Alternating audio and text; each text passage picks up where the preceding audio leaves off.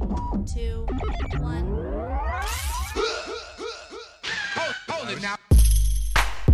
Hold it now. Hold it now. Hold it now.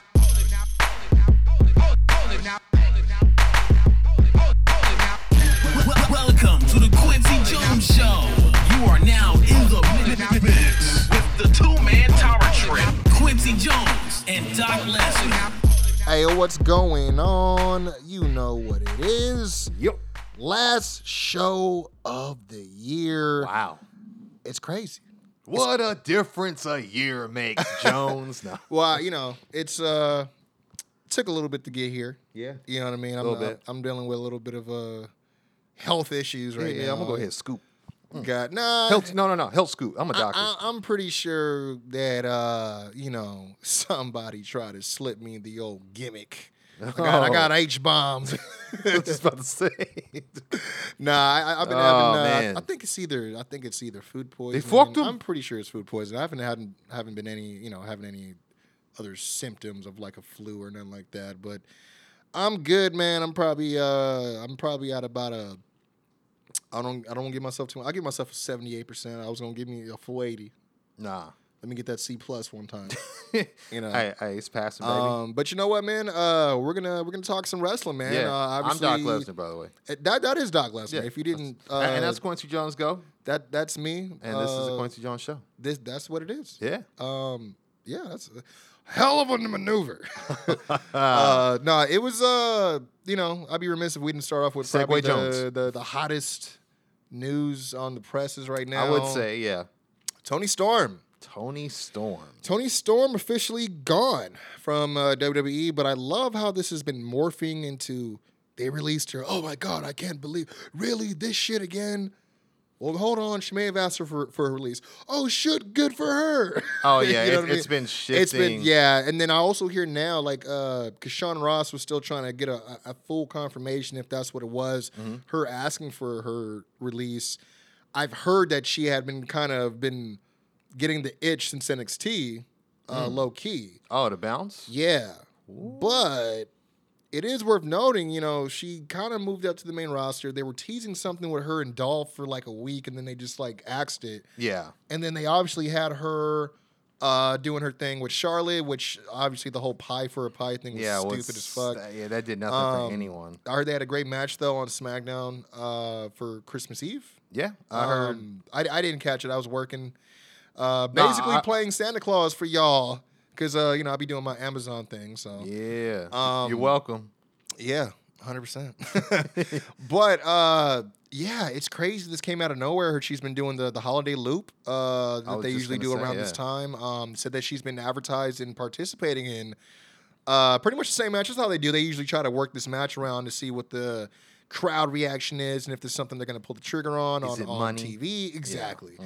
Mm-hmm. And I guess she's been competing in triple threat matches with Charlotte and Sasha Banks, which that sounds great, right? Yeah, no, definitely. But yeah, I heard that there was a show in Baltimore, live show, did the match, didn't do, didn't make it like she didn't like leave the ring like Gail Kim or nothing like that, or she didn't have like a curtain call moment or nothing like that. Yeah, that's not what I heard. Yeah, I heard she did what she was supposed to do. Did the job, but then they saying that she, without really saying nothing to nobody, just quit and then flew herself back to Baltimore or out of Baltimore, back home. That's so weird because every report I've heard has led with she was granted her release per request, and that they sat with it for maybe 45 minutes, and got back to it. So yeah, if that's what you want to do, is what I was. Yeah, I feel like they may have got. I don't know if this is how it goes, but they're like, oh, she's requesting to leave, like she doesn't want to be here anymore, and it's like up to them whether or not they're going to honor that or nope. We're going to keep you on the sidelines and pay you to not be on TV. You ever heard of Paige? Soon you never will. Jeez. You know what I mean? It's weird because exactly what you said. When you came into the trios chat that we have with Mark McFly, shouts to him, man. Happy holidays 100%. And all that. You and Boulders.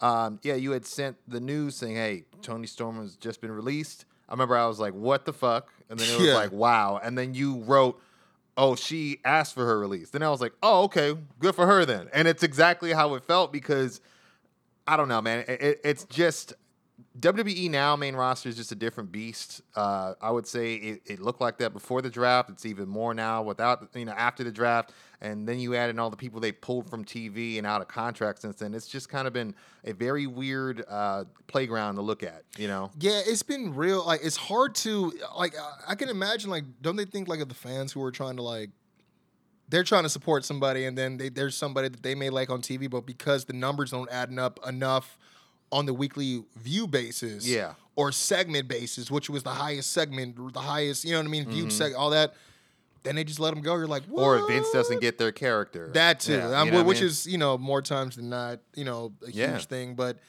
I thought she had a pretty good, presence on the SmackDown roster in terms of her look.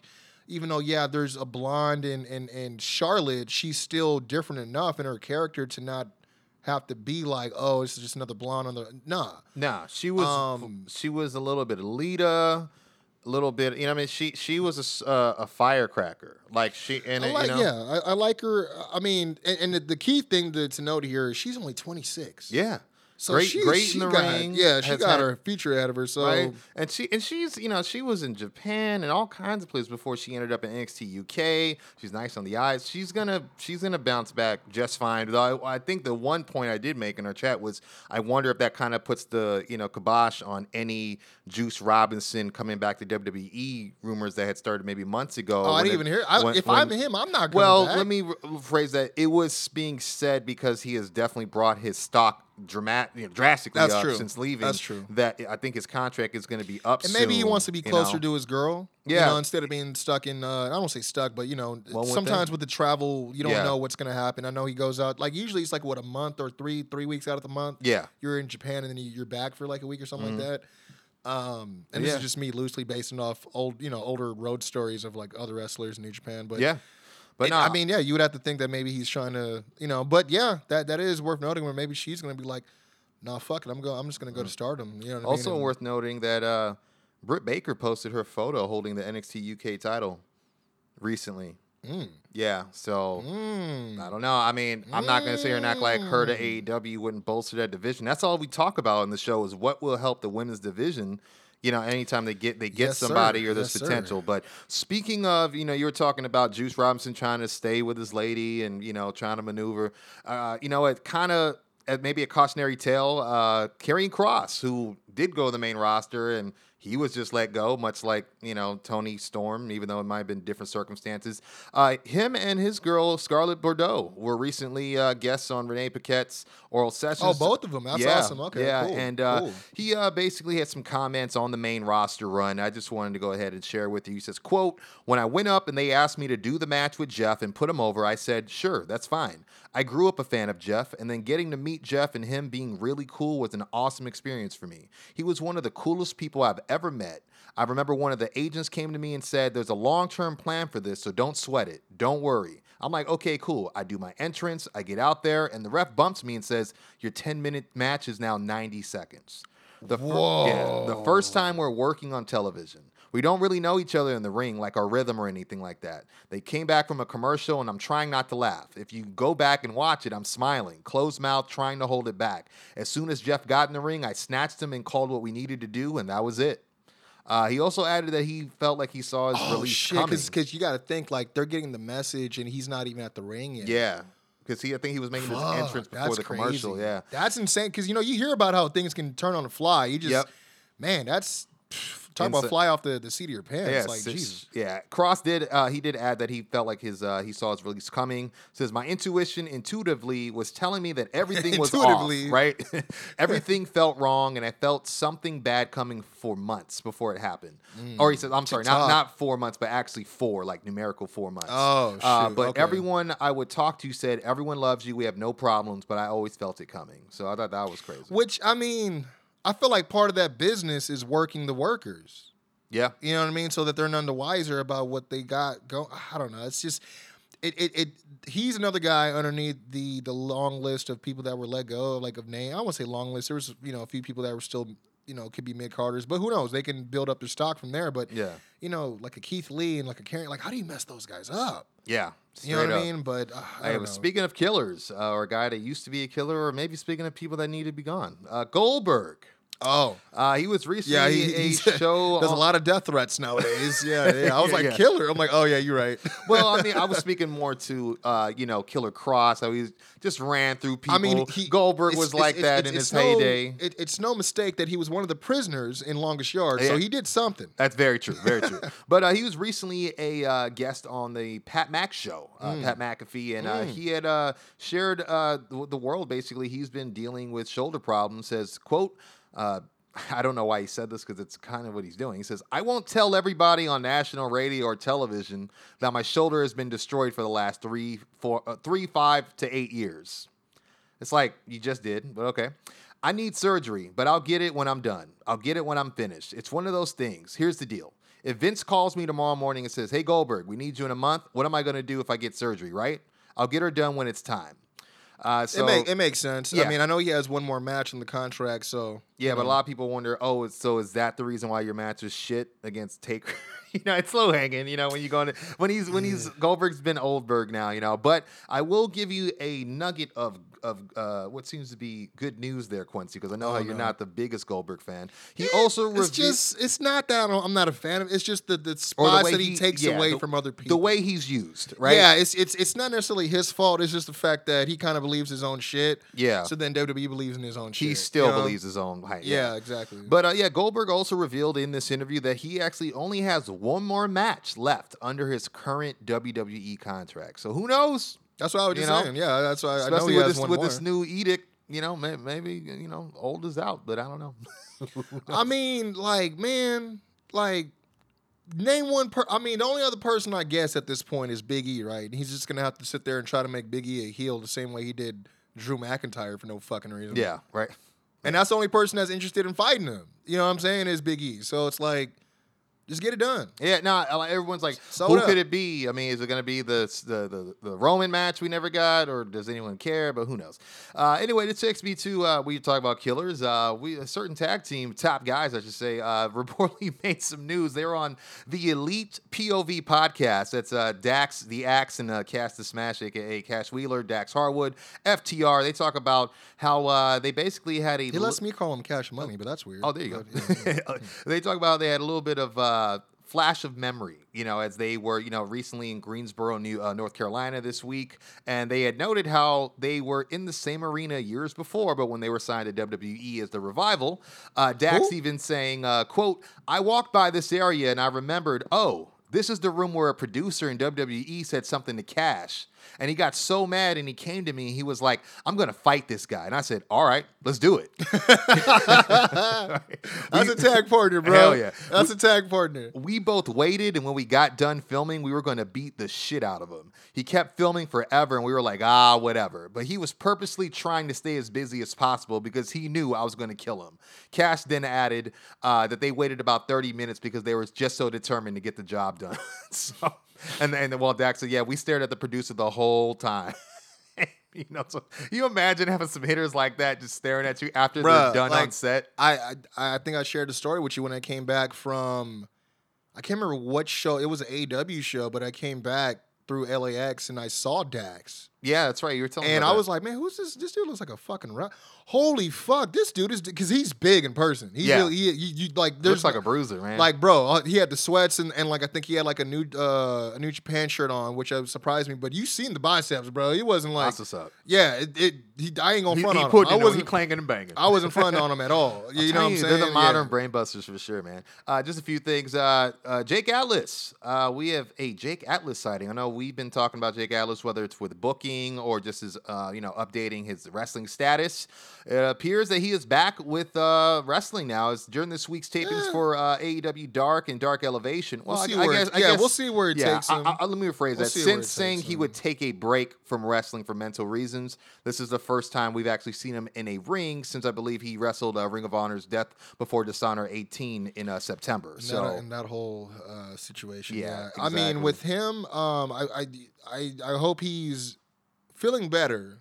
Yeah. And not just putting himself through something just for the sake of opportunity. Or a buzz or... Yeah. Yeah. I mean, and it should be noted that he did make his debut against Serpentico under a shoot name, Kenny Marquez, which we're familiar with. And reportedly, Tony Khan came out after the match was done to shake his hand, which is a gesture that many AEW fans have since viewed as... Oh, I guess not just with him, but just in general, indication of someone signing. He got perhaps. That Cedric Alexander treatment, so we're not going to see him for a bit. Who knows? But they did say that nothing has been confirmed or denied on both sides of this writing. And as you guys know, Atlas was signed for WWE in 2019, and he wrestled for NXT brand as well as the 205 Live brand, respectively, until he got released in August. If this is on Dark, so it's probably at Dailies, right? So, Dark or Dark Elevation. I mean, I'm pretty sure he don't mind going down and say what up to his old friend Andy Brown. You know what I'm saying? And probably kicking it with the boys and stuff like that. So, I mean, again, I wish him well. And I'm sure Ty is still living out there. I was thinking that. Yeah. I mean, if not, she's probably in L.A. with Johnny. Yeah, and I think Heather's out there now, too. She's definitely out there. Yeah. I mean, she was on Dark again the other day. Heather Monroe. Yeah, she was. Yeah, she was doing her thing. And then shout out to Ju Diz, aka Julius Coleman. He was on. He was on Dark as well, man. Yeah, another talent we've booked here. Right, yeah, just I mean, even just. Part of just Southern Cali talent. You love to see it. You know what I mean? Definitely. Next, I got some nuggets of updates for Sami Zayn and Johnny Gargano, two guys who people have been wondering what their statuses are. You know, Johnny's already, you know, a free agent. Sami Zayn, his contract was starting to run up, somewhat soon. And, of course, following the news of KO re-signing, I think he's re-signed for 3 more years. It's been highly speculated that Sami Zayn is planning to re-sign as well. The speculation is kind of theorized by this recent increase in Zayn's TV time, which we've been talking about. But it's been more fueled since because Ringside News has reported that WWE Creative have been given the green light to pitch long-term ideas for Sami Zayn. But any news of re-signing has yet to be confirmed. And, you know, at the same time, it should be said, the same kind of report came out about Adam Cole, which is what, hypothesized, you know, whether he jumped to the main roster weeks before his contract ran out. So we don't know if this is an actual confirmation, but it is something. It's interesting. It's an interesting development. Yeah, absolutely. Yeah. Especially, you know, I guess you would really know if they're like, oh, we the creative department has gotten the green light to start doing more merch. You're like, oh, okay. So that makes sense. You know what I mean? But I mean, definitely, I mean, I was bringing it up earlier before we started. Like, it's still interesting that El Generico still has his own, you know, t-shirt shop. Yeah. Outside of WWE on Pro Wrestling Tees, and I'm wondering if they even know who the fuck El Generico is. I wouldn't doubt that they don't know, and Triple I don't H know. Does, yeah, you know I mean, Triple H, but I don't know who's on. Yeah, I mean, and after that T-shirt company line, I don't know how many people are on Pro Wrestling Tees to see what the competition is doing in terms of profit. I know Sean ain't talking because he was getting some guap from them too. He definitely was getting guap. Yeah, for sure. And then on Johnny Gargano's side of the coin, I know Dave Meltzer has been saying that, it just seems like things Johnny's been saying both publicly and privately have alluded to him heavily considering going to AEW. We were talking last week about, I think, the rumor that it looks, you know, he might be looking for the January 22nd show of Dynamite or Rampage. I'm not too sure if that's a Wednesday or a Friday, but where it'd be in Cleveland. It won't be. The 22nd is a Saturday.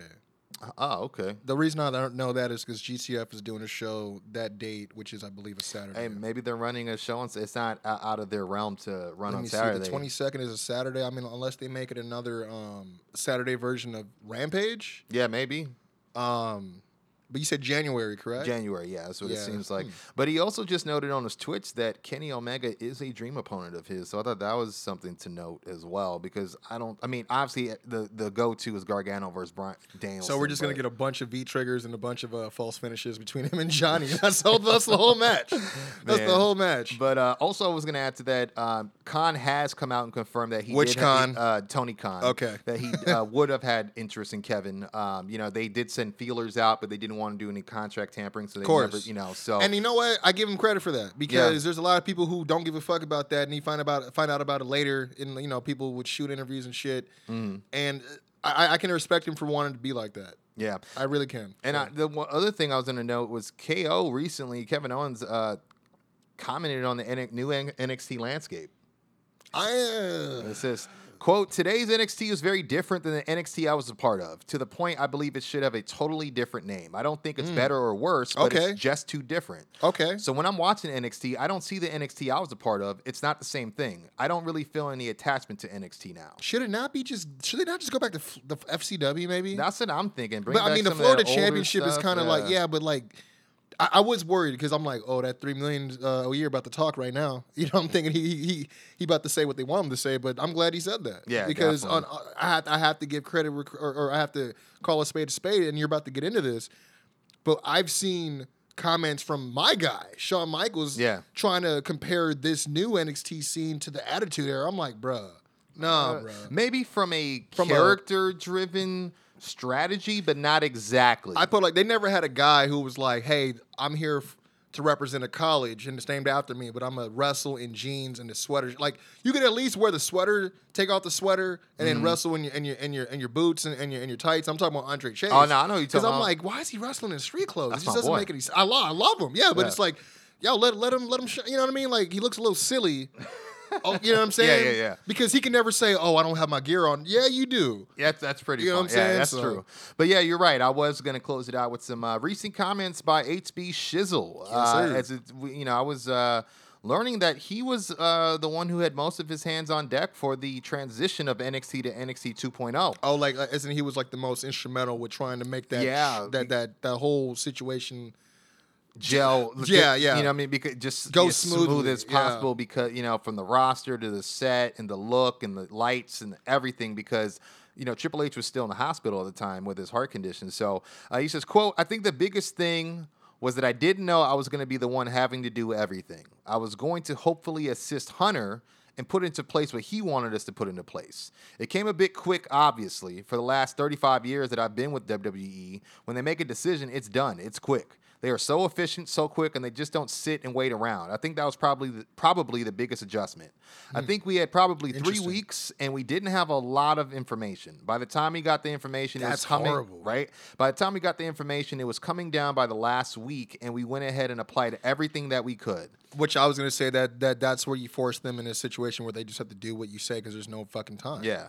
It would have been a lot easier had he been there the entire time to assist, that's for sure. And then says, most of it is me bothering him, to be perfectly honest. He's just talking about how Triple H is doing now. He says that he has worked so much over the last several years, and I don't think he understood that it becomes your normal. For him to go 100 miles per hour to nothing was an adjustment. But I think he is, especially around this time of year, he's now starting to realize that, hey, this isn't too bad. I think he's bordering, enjoying himself now, to be perfectly honest, and it's a well-deserved break for him. So, that's good. That's a good way to say it, because I was thinking, I'm like, so what is that the whole 3 weeks? Is that... that whole scenario where you got to talk to your buddy's wife, but he's not there, and it's so awkward. Yeah. You know what I mean? Oh, hey, Steph. Yeah. So Trip says, I've already updated you 3 times today, Sean. I don't have nothing to talk to you about. I don't know what we have in common. Like, I don't know. Oh, man.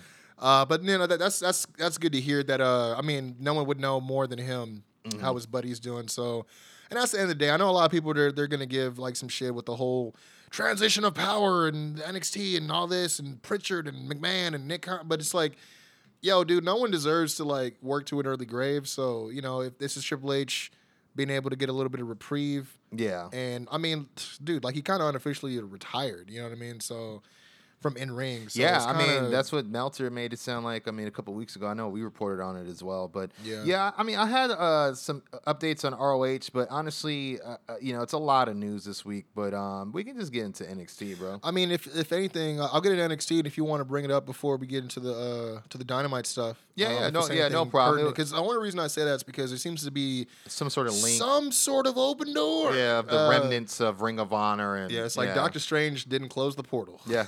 So, you go, but yeah, man, let's get into NXT, man. Yes, sir. This was technically a go-home show, because next week is New Year's Evil, and I can't say this without like, yo, can I really need Shotzi back to was it her that hosted it last time, or maybe I'm thinking about Halloween Havoc?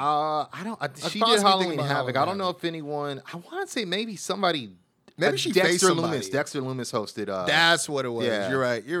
You're right. But anyway, we open up with, I think you would know, a promo from... Bitch-ass Grayson Waller. Grayson Waller, the bitch-ass Grayson Waller. Come on down with your bitch-ass.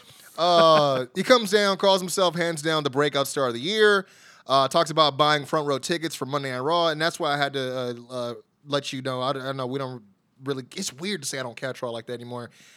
The whole thing with him and Omos didn't happen. Instead, they had it where he came out, Grayson Waller interrupted him, and then like he got interrupted by General Aziz and Apollo Crews. So like AJ ended up fighting him instead. That's still a thing? What, them two is a tandem? Yeah. I mean, I haven't seen him in a minute. I haven't heard nothing. Like, I'll listen to the reviews. I don't hear that name at all. The only thing I saw was a couple weeks ago, you saw him coming out of Vince McMahon's office, and everybody was trying to thread it with the same kind of talk he had with Roman at one time on SmackDown. Oh, okay. But I'm like, well, y'all still ain't really. That's some slow. But anyways, so he talks about buying front row tickets for Monday Night Raw, claims AJ wanted the Grayson Waller rub. We get a look back at the back and forth between the two from Raw as AJ tells him the main roster is for stars and he's the farthest from one. Again, this is from Raw.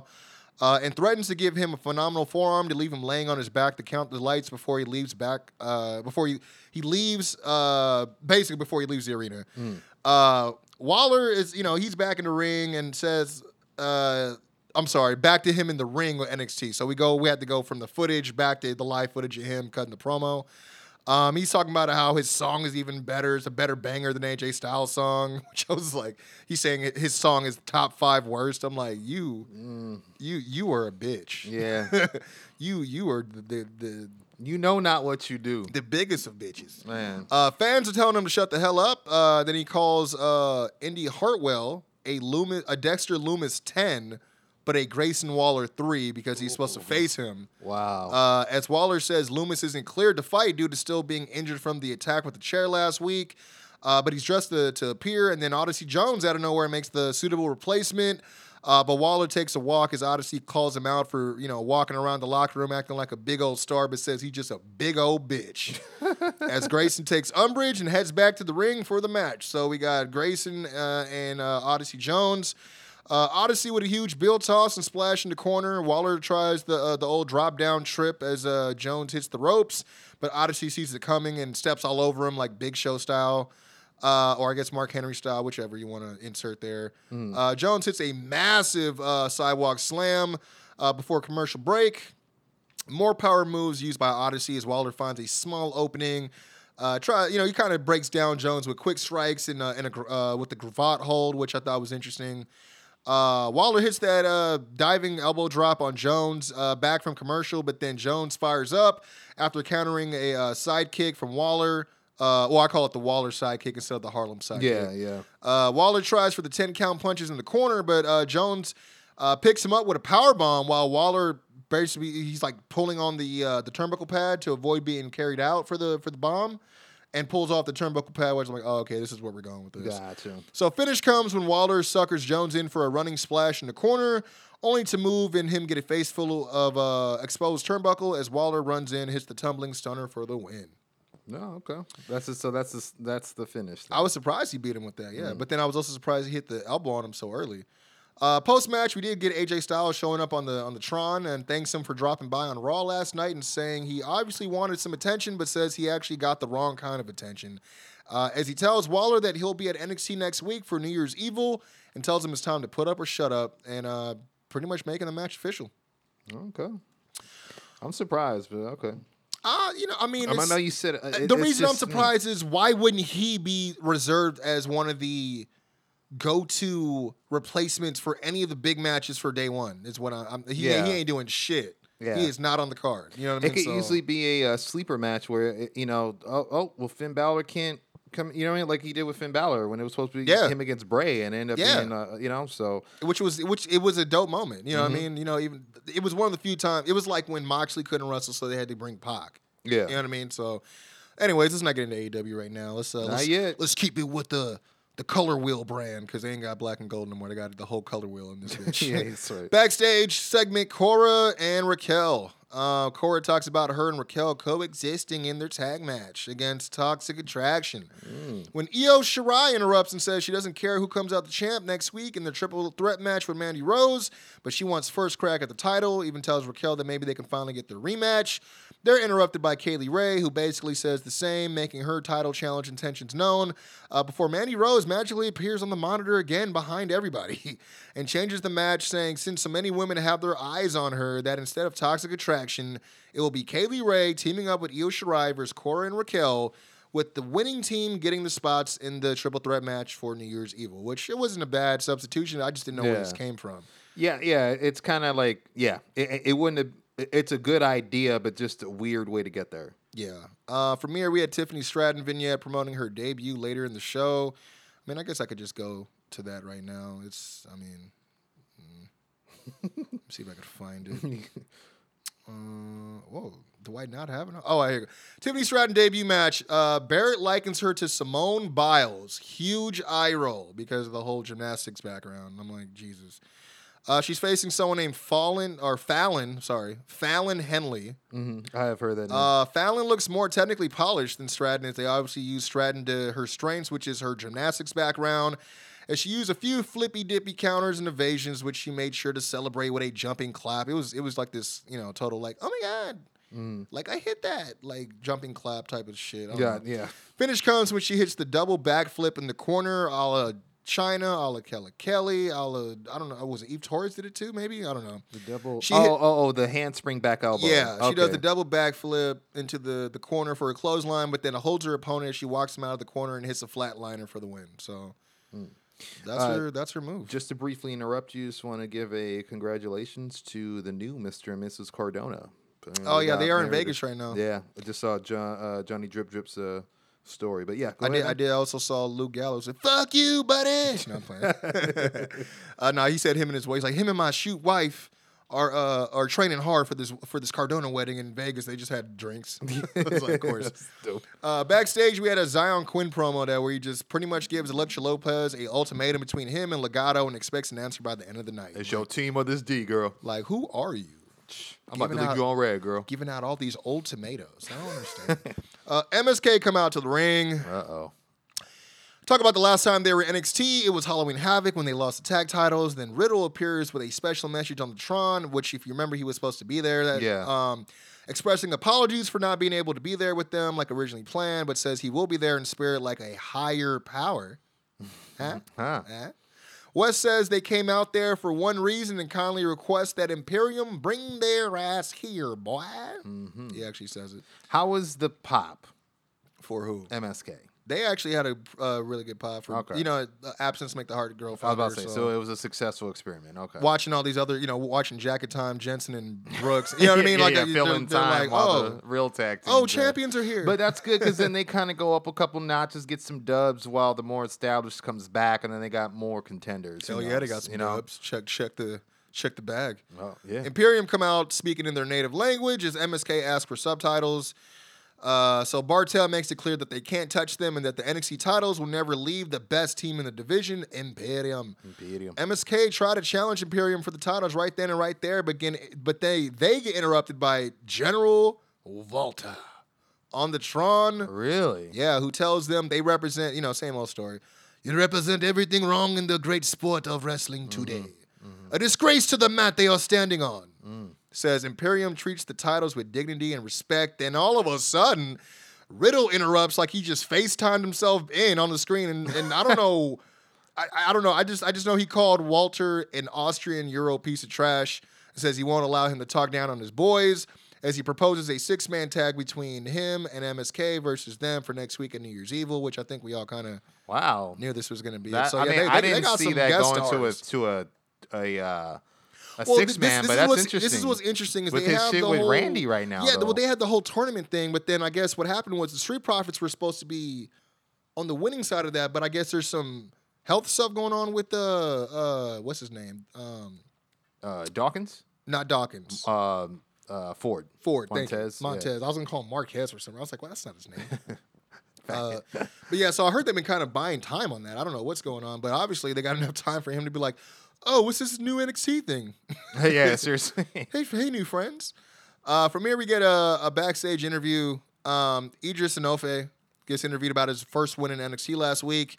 I mean, of course, Von Wagner interrupts, says he got lucky and that he left them lane last week and he could do the same this week as the two get interrupted by Malik Blade, who tells Wagner a win is a win. And as he asks, who the hell is he? And Pie faces the shit out of him before referees get in between him, which I was like, that's Malik. That's the best way you build up your new young stars. Yeah, seriously. Making sure that nobody remembers who they are. No one thinks that they're in the same locker room together. Yeah, seriously. Anyways. That's weird. We did get this proposed Harland versus Brian Kendrick match, which was a little bit of a switcheroo.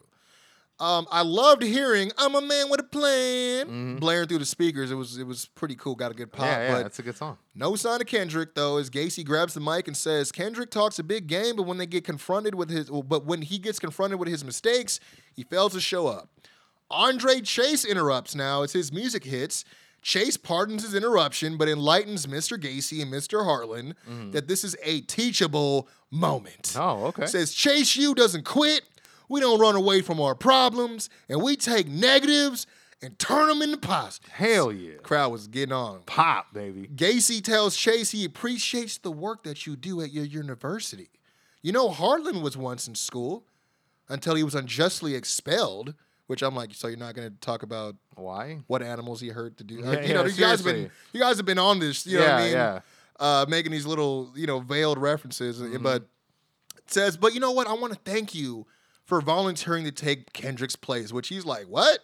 That's not why I'm here. You know what I mean? Yeah. Chase looks bewildered as Harlan grabs him by the throat and throttles him face first, slamming him on the mat as the bell rings immediately. It wasn't even like the ref was like, you good? He just, just like, oh, we got to fight. And honestly, after more throws and power moves, Harlan just continuously grabs Chase's head and slams him face first over and over repeatedly until the ref calls off the match. That was it. Let's just keep showing a pissed off monster while going, oh, why are you guys calling him a monster? Post-match, we see a repeat from last week as Gacy again asks Harlan if he feels better, to which Harlan again shakes his head, stalks back toward the ring to attack Chase. But when one of his students, the long-haired one, runs on top of him, trying to ask if Chase is okay, when Harlan changes targets and drags the student out of the ring and carries him over his shoulder as him and Gacy walk to the back, and everyone's like, where the fuck is he taking him? Oh, shit. Which you'll hear about that. Oh, okay. There, it is threaded. Okay. Backstage, Legato shown waiting on Electra Lopez, obviously kind of a little bit tiffed about the whole... Old Tomatoes. I tell him to DM that shit. Yeah, right? Yeah. He's like, hey, girl, it's either me or Legato. You let me know what's good. It's funny. Someone's going to make, a future meme of Zion Quinn. Yeah. Man, it's crazy. I'm over here trying to build my legacy, and I can't help but think about you and your legacy. It's crazy. But yeah, hit me when you get this. Tell your mom I love her. Anyways, I know exactly during the pandemic. Yeah, exactly. Yeah. Electra Lopez near a locker room as they ask her what's going on with her and Zion. As out of nowhere walks out Solo Sikoa out of one of those locker rooms, who realizes he kind of interrupted something and says, "Oh, my bad," and walks back into the locker room. But Santos is incensed and tell him, in pretty much in no uncertain terms, that they're trying to handle family business and that he won't stand for the disrespect, and demands him to apologize. Sikoa walks back out, stares at all of them, stares them all down. Tells Santos, you got some displaced anger, but if you want to settle it, they can do it in the ring tonight, as he once again just mad dogs all of them up and down, walking through their whole huddle untouched like a G. As Legato just get upset and storm off, leaving Electra by herself. I was like, y'all ain't never looked so pussy. All that muscle for no reason. It was like, y'all got the numbers. But it was interesting, between... I didn't think they were going to have him touch anybody it's substantial on the roster yet, but we did get a Tony D'Angelo promo. It wasn't much. It just showed him laid out on his couch at home, sipping liquor out of a mule glass, you know what I mean? Just... just talking about, I had to introduce Petey Poppins to Mr. Crowbar. And I'm like, oh, jeez, all right. We're just leaning on this. Yeah. I need more, I need less Joe Pesci. Yeah. You know what I mean? And less purposeful Joe Pesci. Yeah. For sure. We got this is probably the segment of the night. Championship unification contract signing. You would have loved this. Because I saw some of the clips from online with Bivens, and let me just say that this right here is the condensed version. So, yeah, still lots. Yeah. Barrett is hosting as Roger Strong and Diamond Mine come out first. Bivens comments on how no one has seen Carmelo or Trick all day and cites that maybe gas money was the reason these brothers couldn't make it tonight, which he caps off, I can understand. I mean, I can't relate, but I can understand, which I was like, yo, that was hilarious. Like, we don't got gas money problems over here. Yeah, yeah. Carmelo and Trick interrupt as Trick tells Bivens. I can understand broke problems. I don't got them.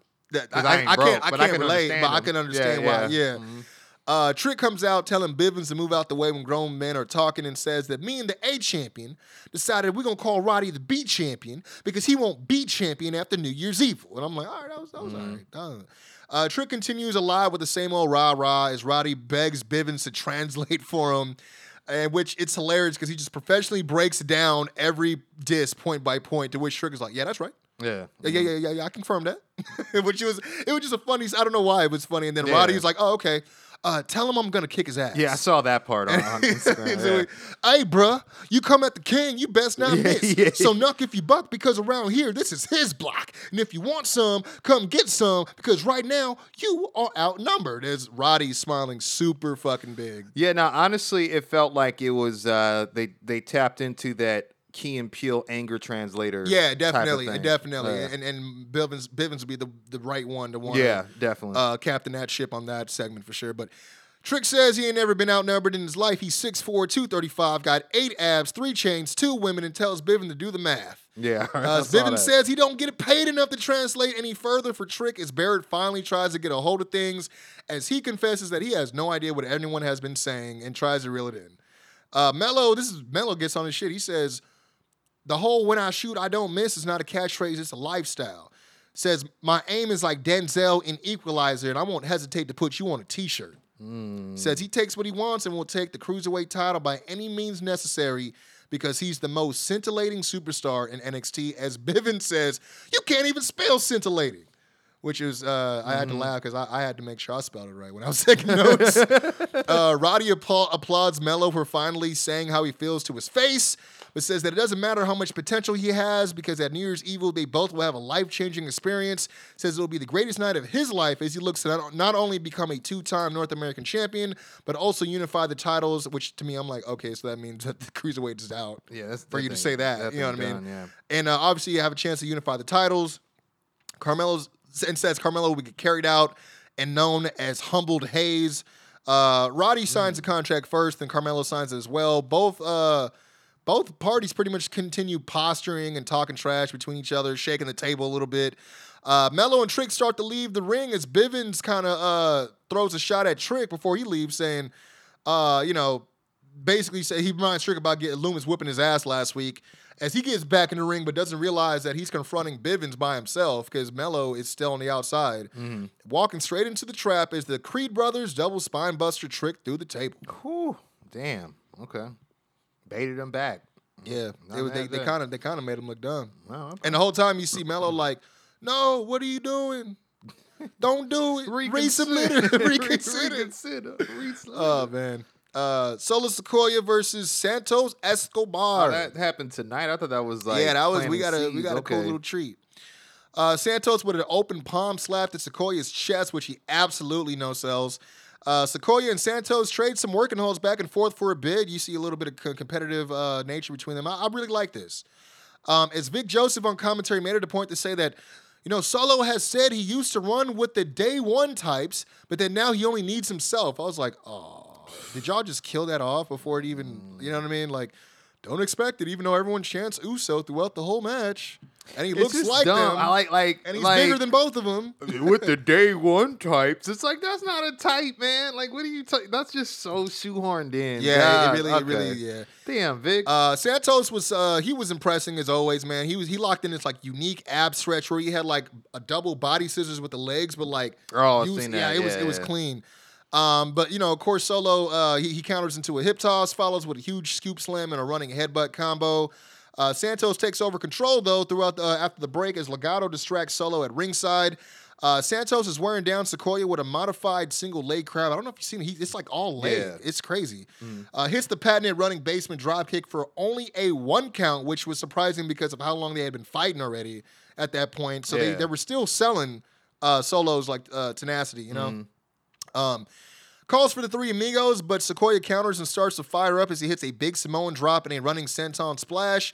Legato get involved again as Santos chop blocks him from behind and hits a huge avalanche hurricanrana out of the corner until Zion Quinn appears out of nowhere at ringside. Ho-ho. But not for long as Santos takes him the fuck out with a suicide dive. Really? Starts beating on him and then gets back in the ring. Hit that, that nose dive one? Yeah. That, he was like... He saw red when that nigga. I forgot what he used to call it in LU. It was like something arrow, right?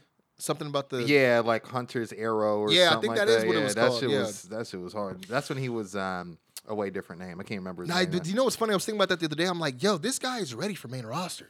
Dude. Like, he's been. I'm actually... But I can't help but think, what if they did this to him on Lucha? Like, he would have been probably... Oh, man. Like, you know what I mean? I mean, I wasn't mad at his presentation. No, not at all. But it was just... He was on my favorites on LU for sure. But I can't think of what his name was in LU. But yeah, go ahead. He gets back in the ring before walking right into a big super kick and an Uso splash for the win. So yeah, actually, put him over, man. Yeah. And this is where we carry over to the Harlan segment. We say we're going through like the match by match breakdown for New Year's Evil next week. And we're supposed to be looking at this like promo video that kind of like showcases the stuff, the build going on between Ciampa and Braun Breaker. But then we're like, oh, actually we got some exclusive footage we need to see from the roof. I'm like, what the fuck? And we see Harlan and Joe Gacy on the roof dragging Andre Chase's student and literally almost throwing him off the fucking roof before he just relents and leaves him pretty much whimpering for his life. I don't know what this was for. Wow. But it was just like... Just to prove how dangerous he can be. But he's not a monster, ladies and gentlemen. See, but for me, I'm like, wouldn't it make more sense if he would have used one of Brian Kendrick's students? Mm-hmm. Or whatever. But maybe it was supposed to be Kendrick, and they didn't want to waste the spot. Who knows? Possibly. I don't know. I mean, they could have waited. I don't know, dude. Especially with the neck brace. You would relent because damages. Well, yeah, shit. True. If so, then he probably would have hit him with that Suge Knight Vanilla Ice action off the top. He definitely small. Solo Sikoa gets interviewed after this on his big win before getting blindsided and attacked by Boa with the face paint on. Fucking locks Boa in the dog in death grip as referees try to separate him from Sikoa before actually turning around and attacking the cameraman. So you see him fall on his ass, but then it leads to this cut edit where you see a guy on the floor, like that's supposed to be, I'm guessing, playing the cameraman that just got laid out. And so they got another cameraman who runs up to still try to get the footage, only you notice it's Boa looking super confused without the face paint. And I'm like, yeah, because that's real. Yeah, it's just all this possession bullshit. I don't know, man. I just think it's weird that we're gonna give you a hard dub for one of our top established stars before you finish this shit with Boa. That don't make no fucking sense, man. I don't know, dude. Like it's just like I'm glad he won against Santos. Like that's a good, as you say, a good. It's a good scalp. Yeah, you know what I mean? But it's like, and then to go back down the ladder to Boa, who gives a fuck about Boa, man? I mean, and the thing is, they haven't done a good job trying to make us care more about him. Yeah. I mean, they know that Solo Sikoa is hidden on the views. Like, he's popular with the people.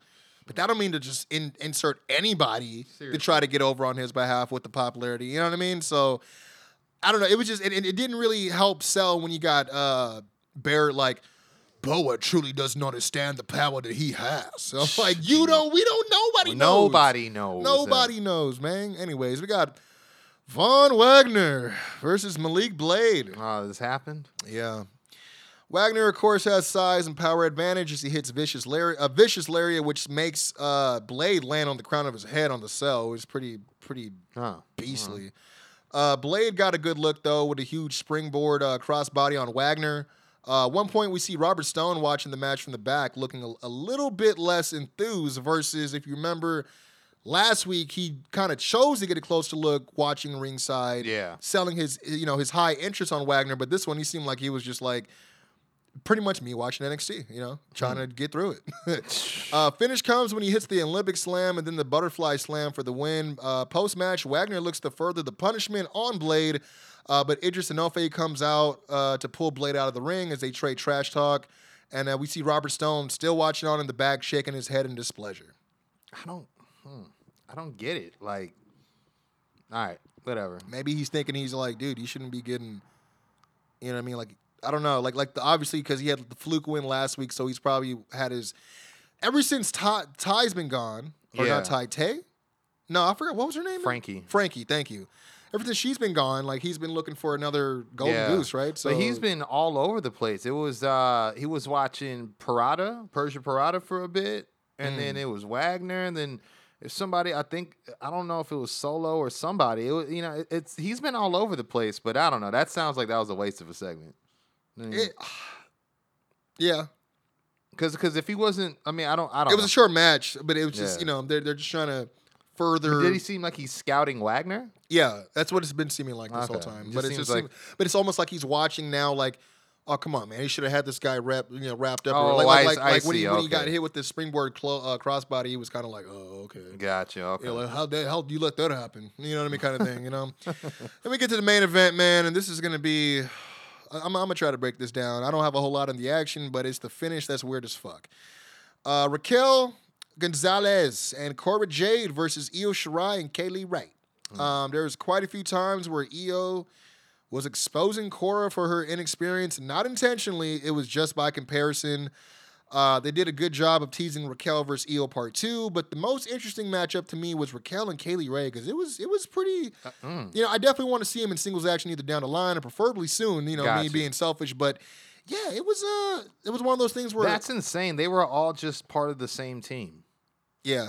Wow. Yeah, I just thought about that. Which, that would be a great, you know, promo for her Mandy to cut if they were smart to, you know. Sans Jade, but whatever. Yeah, true. Kaylee Ray hits a big step-up tope con hilo on the outside, on Raquel on the outside. Oh, I said outside twice, but, you know, you get it. And Io follows suit with a middle rope Asai moonsault right before we go into picture-in-picture. Only thing for me personally that it just seemed like real obvious is Io and Kaylee Ray... Kaylee Ray Moore, though, at times for me, were tasked to sell Cora Jade as this resilient, young, plucky babyface. Yeah. You know, where she's, you know, taking punishment but still not giving up. But this is what soured it for me. I can deal with that. I understand the you know... The need to do that to get an underdog over. I'm a fan now that's beyond the curtain, so I understand what I can see what's happening when I see it. Yeah, you know what I mean? You get the logic, yeah. Yeah, but I can still watch it objectively and still be cool with that. There was just two big spots that were made for her to look good that she I don't want to say she blew, but she blew him. She blew him. I mean, like, there's no other... I mean, she botched or blew or what. I mean, okay, she didn't botch, but it could have been better. What was it? So she was in there with Kaylee Ray, and Kaylee Ray picks her up for the Kayla R-bomb, and she's just holding her in the air for like 3 seconds, waiting for her to roll out into the Code Red, like a Code Red counter, which is a high spot for her. Yeah, but it was just obvious... She's just waiting for her to do the roll. Yeah. Yeah, I got it. And then the other one was this, you know, she was holding her leg, and she does a step-up enziguri, you know, to help create that separation for her to get the hot tag.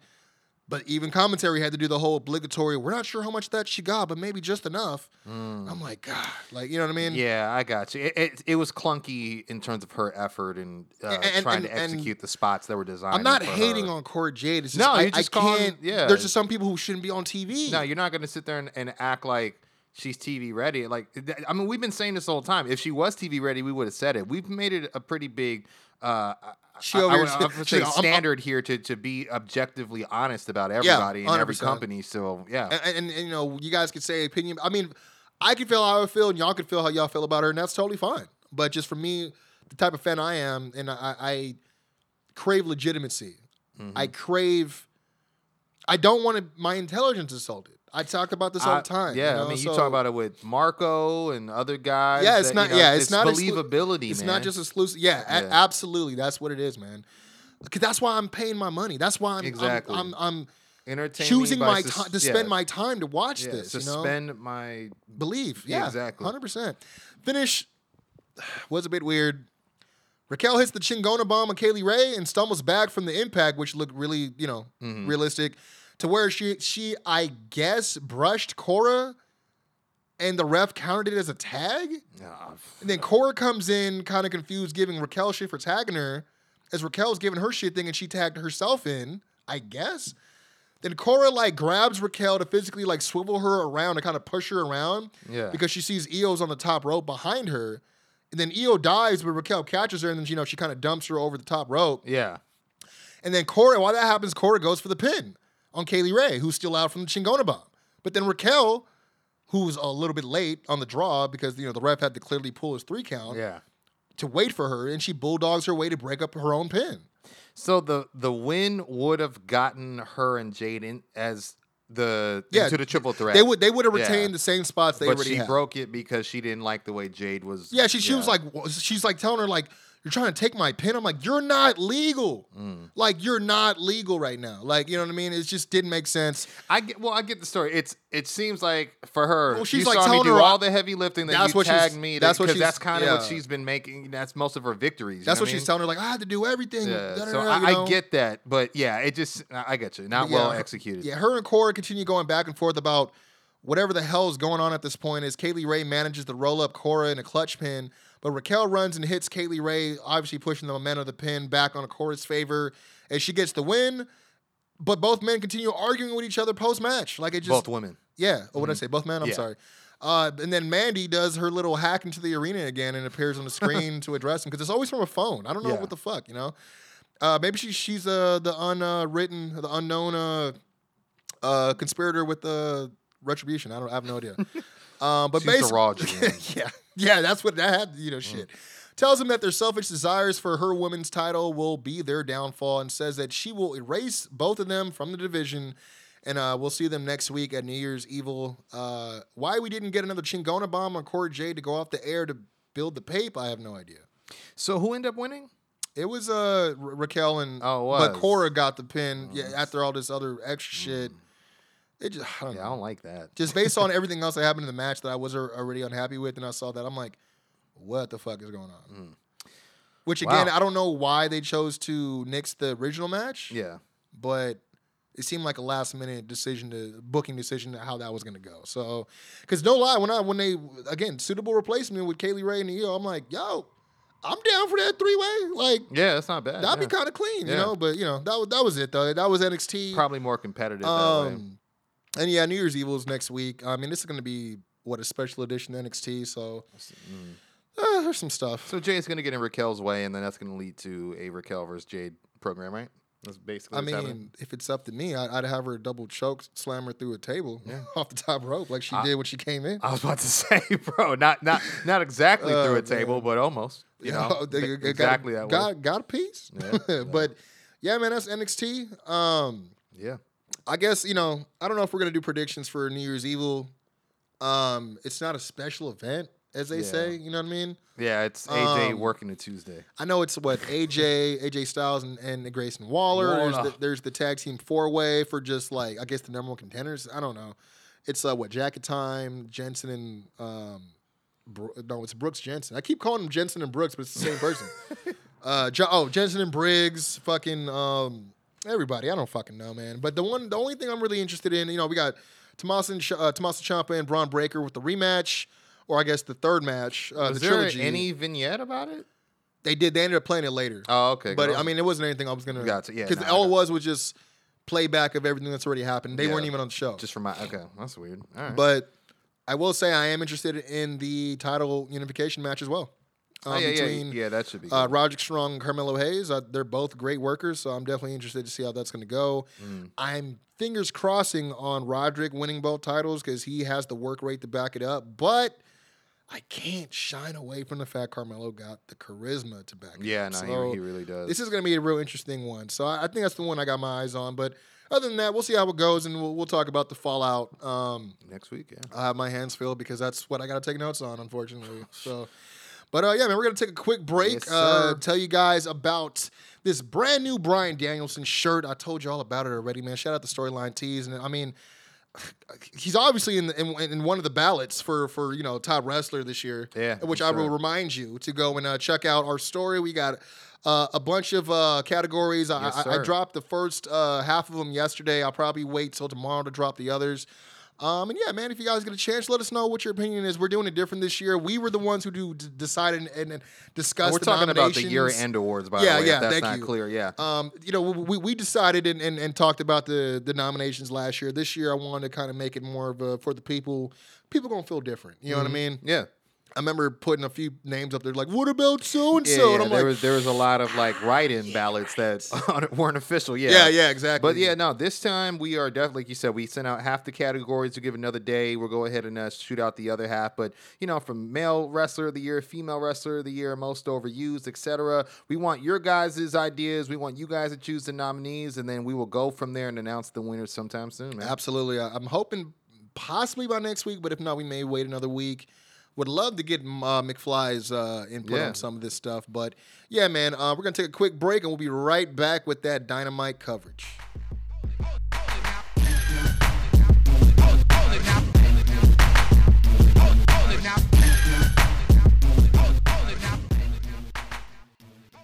Yo, what is good? You already know what it is, man. Quincy Jones Go from The Quincy Jones Show, reminding y'all to make sure you check out Storyline Tees. Brand new drop, man, celebrating the arrival of the American Dragon. That's right, the purveyor of professional wrestling back in AEW. And what better way to showcase that with another album flip, man. This time they did it with Ghostface Killah, Supreme Clientele. Of course, they had it on the white tee to commemorate the American Dragon again. Check it out. New drop, StorylineTees.com. Tell them Quincy sent you. Go. Welcome to the Quincy Jones Show, home of the tag team champions of the IE, Quincy Jones and Doc Lesnar. Is he the third man? He's the third man. What the hell is going on here? Yep. Did it. I was like, is he going to do it? I'll just do it in case he don't do it. Got to, man. And then you got a double serving. That's what you got. That was majestic, my dude. That's what you got. Yeah, man, I'm going to get right into, Dynamite. Just wanted to go ahead and touch on that little nugget of news I had regarding Ring of Honor. Because, you know, we've been talking about how, some of the last standing champs, like the Briscoe brothers, you know, have... you know, seemingly planted seeds to mix it up with some, AEW some talent. Top guys, yeah, by the likes of FTR. And we also talked about Jonathan Gresham wanting to be on a mission to defend that Ring of Honor title until April in Supercard. And, you know, we've heard about him wanting to, you know, even lay down a challenge to Bryan Danielson.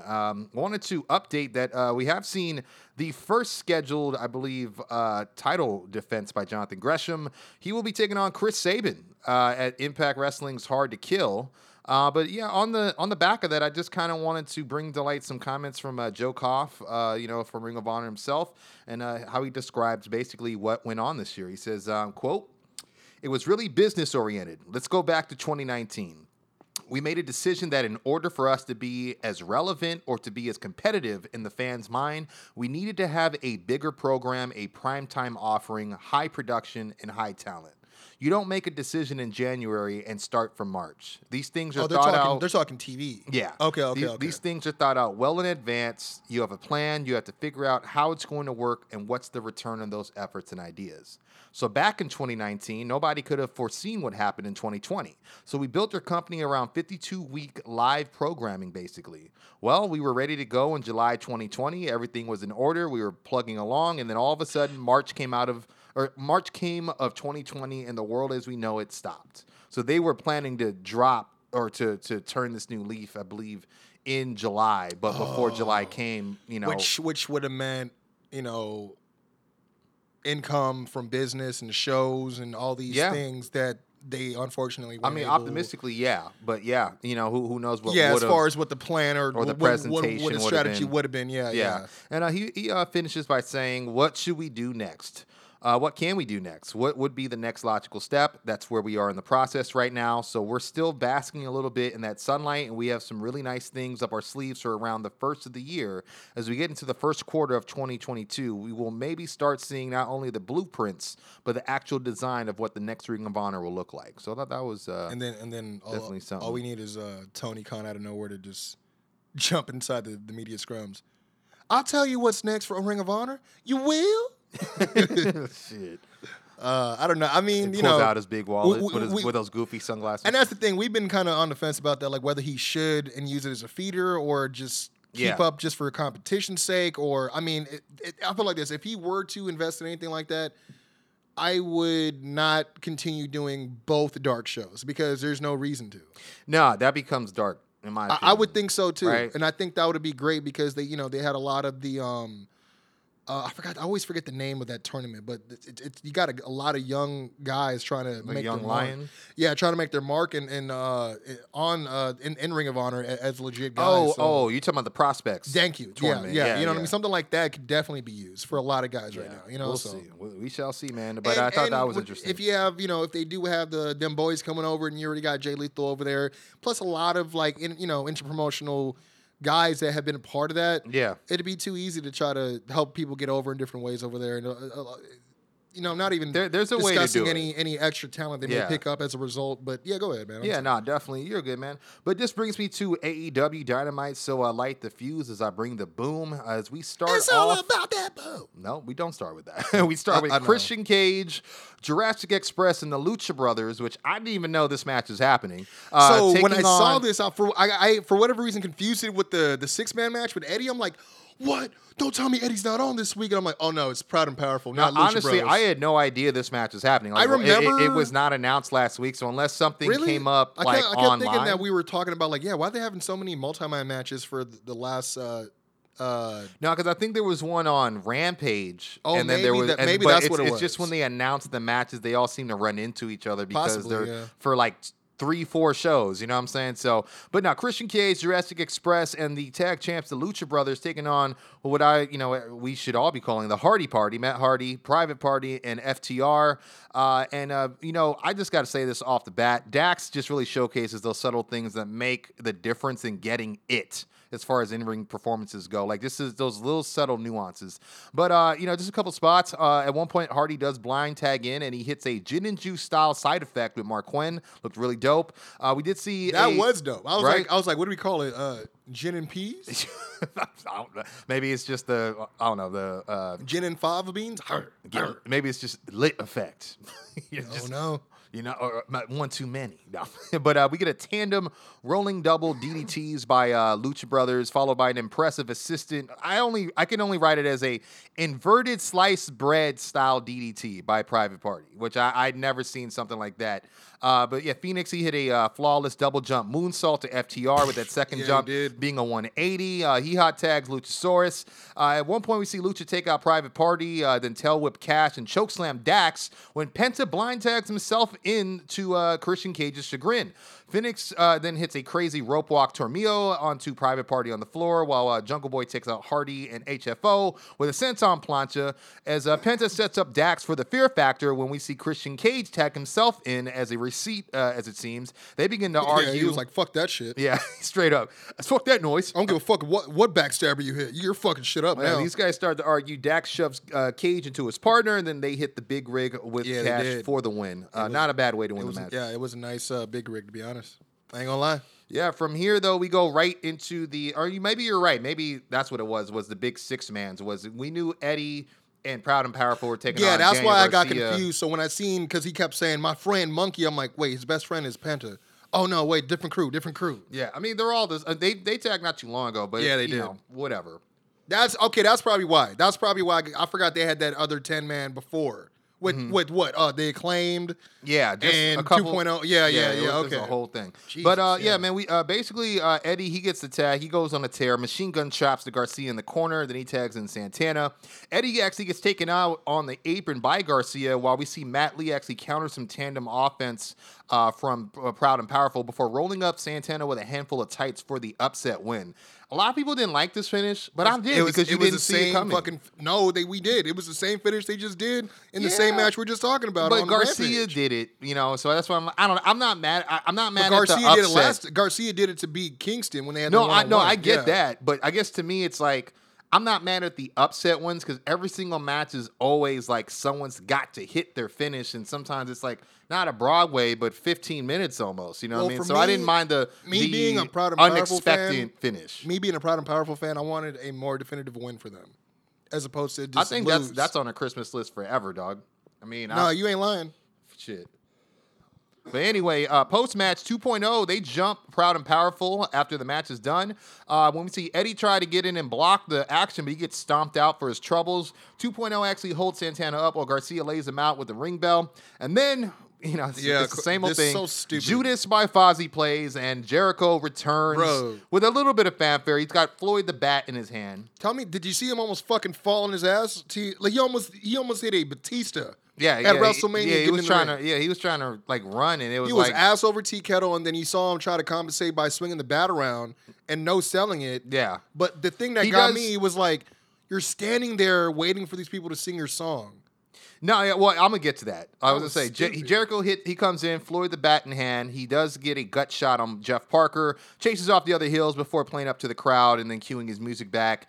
I thought it was weird that commentary made it a point like, oh, usually, you know, he's all about the fans singing and he, you know, but my thing is, you know, we've made this point before and it's been Quincy that really, you know, hammers this nail home, but it's like, why do you need the full on entrance anytime you need to save your friends or need to make a statement? Like, I just, you know, some guys, they're good where just it comes on as they run out. And they're running out, but his whole shit is the pyro and all, and Cody too, you know. And I like Cody, but I hate that shit. And you gonna do the whole shit for an interview? Come on, fam. And he could have sat there and saved his boys. It was Santana. He could have been out there. He should have been out there sooner. You could have, especially you got a bat. You ain't got no reason to not be out there. Yeah, like, you're a fourth person now against the three. It was a quick pop that they wanted to land on the final Dynamite for sure. I guess. That's all that really was. And the reason why I said what I said is you see him just kind of walking around acting like he's just crazy guy, but I'm like, you've never been that guy, bro. No, it was one of those things where I'm like, oh wow, he's just there trying to get the people to sing for him and suck that shit up. I'm like, okay, so when do we check on Santana? Oh yeah, I'm gonna get to that right now. After he does chase off the heels, cues the music up. We see Kingston is the one who's checking on Santana, despite the fact that he was also, you know, getting stomped out. He actually makes it a point to cut off Jericho's music. He takes umbrage with him helping in the first place. Tempers flare. We see Eddie and Jericho exchange words. Chris even visibly tosses away the bat like they're going to go, you know, come to blows. But Ortiz gets in the middle of them to calm down all parties involved. But very interesting. I'm not mad at them getting to a Jericho-Eddie Kingston match, but I don't know if this is the way to do it. I wasn't sure about that. I like the whole Young Gun and Daniel Garcia, you know, from a similar hood as Kingston, and that was the young come up trying to Benny Blanco versus Carlito. That's what that is to me. You know what I mean? But that's great. But I feel like it's got Jericho in it, and I don't care as much. But anyway, this sex is to it was something. I mean, I wasn't. At least it got proud and powerful on screen. But again, you know what I mean. Like if I'm them, I mean, hopefully this turns into why are you with Jericho? Maybe that's the best thing that'll come out of it. Is everyone will separate from Inner Circle now? You know what I mean? Yeah, because if they're not having each other's backs, what's the fucking point? Because the biggest question I had was, where's Hager? I mean, he's probably maybe getting ready for a fight. Maybe he's just staying at home for the rest of the year. But when's the last time we've seen him? Probably just that top team shit. Like we talked about that on the chat. It's done nothing for everybody involved. But I don't want to. It could turn into a different show here, people. Yeah, it really can. It really could. Next, we got a backstage segment. MJF. Just give him a taste. MJF, Sean Spears, and Wardlow, The Pinnacle.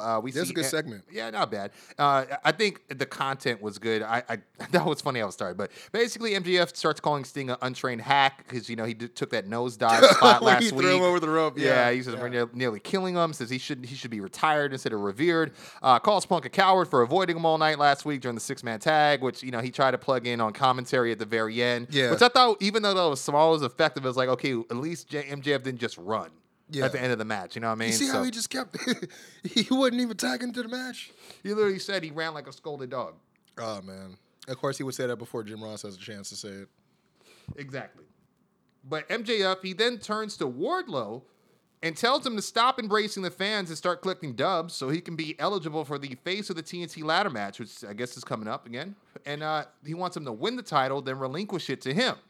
Wardlow's puzzled, borderline pissed, and then MJF reminds him of his contract before bringing in smart Mark Sterling, who I did not know was still part of MJF's legal team. So, and I was wondering about that because they've made no correlation between the two since then. He wasn't smart Mark back then. He was like, what is his lawyer and campaign manager?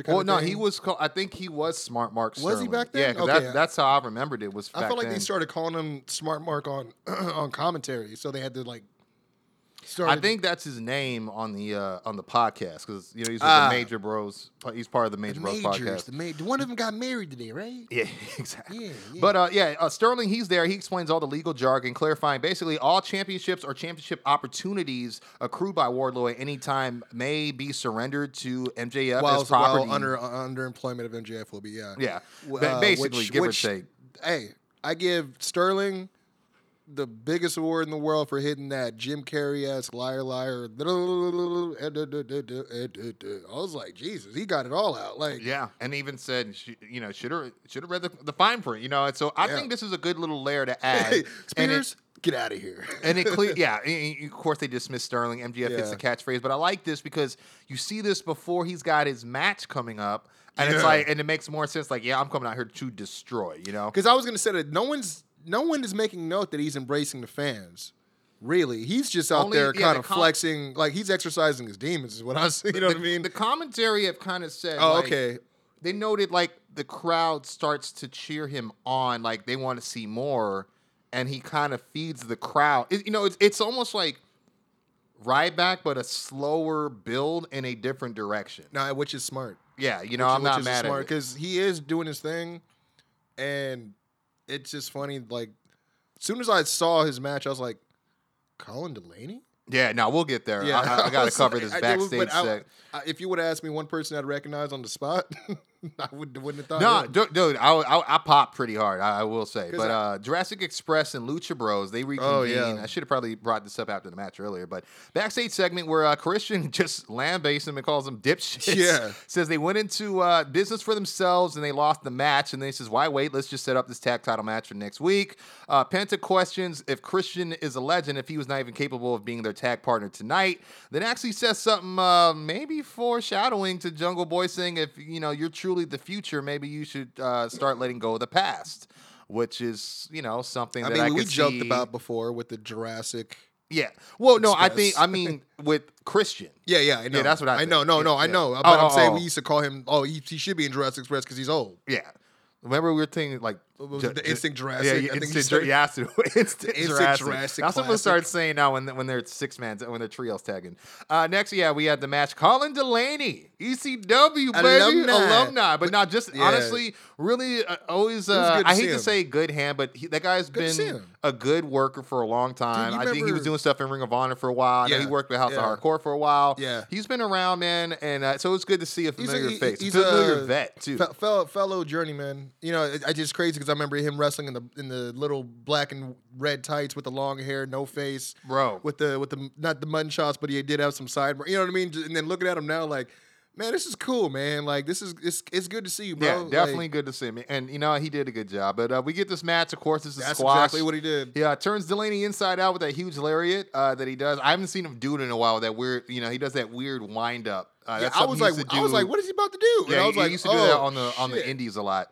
But yeah, hits a power bomb, crowd goes wild, hits a second power bomb, bigger pop, then hits two more for the win. Post match, he taps his wrist to indicate, he ain't got time for this. But Spears claps on the ramp, and then of course, as soon as Delaney crawls out to the ramp, he hits him on the back with that steel chair, and then they both exit. So hey, I won't lie, I kind of miss the old Daily's Place setup. It's been a while since I remember them having that that unique ramp. Yeah, true. How it goes this way and then that way to the ring, but. Yeah. I had to get kind of reused to it because it seems like they always spin it around sometimes. Yeah, you have to remember they did start to change the way they filmed it. Yeah, like fuck that, we're not gonna be like WWE. Yeah, no, very true. Yeah, they wanted to change the definition of hard cam for sure. I mean that especially during the pandemic, they're like, well, shit, we're gonna have to film this a way that's way more, conducive. As they say. Well, we got another backstage sag, and I definitely want to discuss this a little bit. I'm just going to go through the bullet points. The Super Click, Adam Cole and the Bucks with Red Dragon backstage. Cole says, hey, it's a historic night with the five of them together. They will go down as the greatest group ever. Matt goes, hey, is that what this is all about? And he notes how Kyle hasn't even bothered to say hi to them since he's arrived. He kind of, does his nonchalant, real, oh, hi, Bucks. And, like it's not awkward to see you guys because if you guys know about their storied rivalry in ROH and the ladder wars and all that stuff that they've had, it makes sense. They've been in so many six-mans, and whether it's New Japan, the Ring of Honor, PWG too. Which I was also glad that later when in the main event, obviously the best friends were in there. I'm glad that they talked about their New Japan. Was a note. Yeah, they had their New Japan experience against each other, because that's the last time I see them together. Yeah, seriously. In that ring. So I thought that was really cool. Definitely. Kyle then says, hey, can you guys bounce? I need to talk to Cole. Kind of a little bit of reminiscence from the Hangman situation. Whatever you can say in front of Cole, you can say in front of us.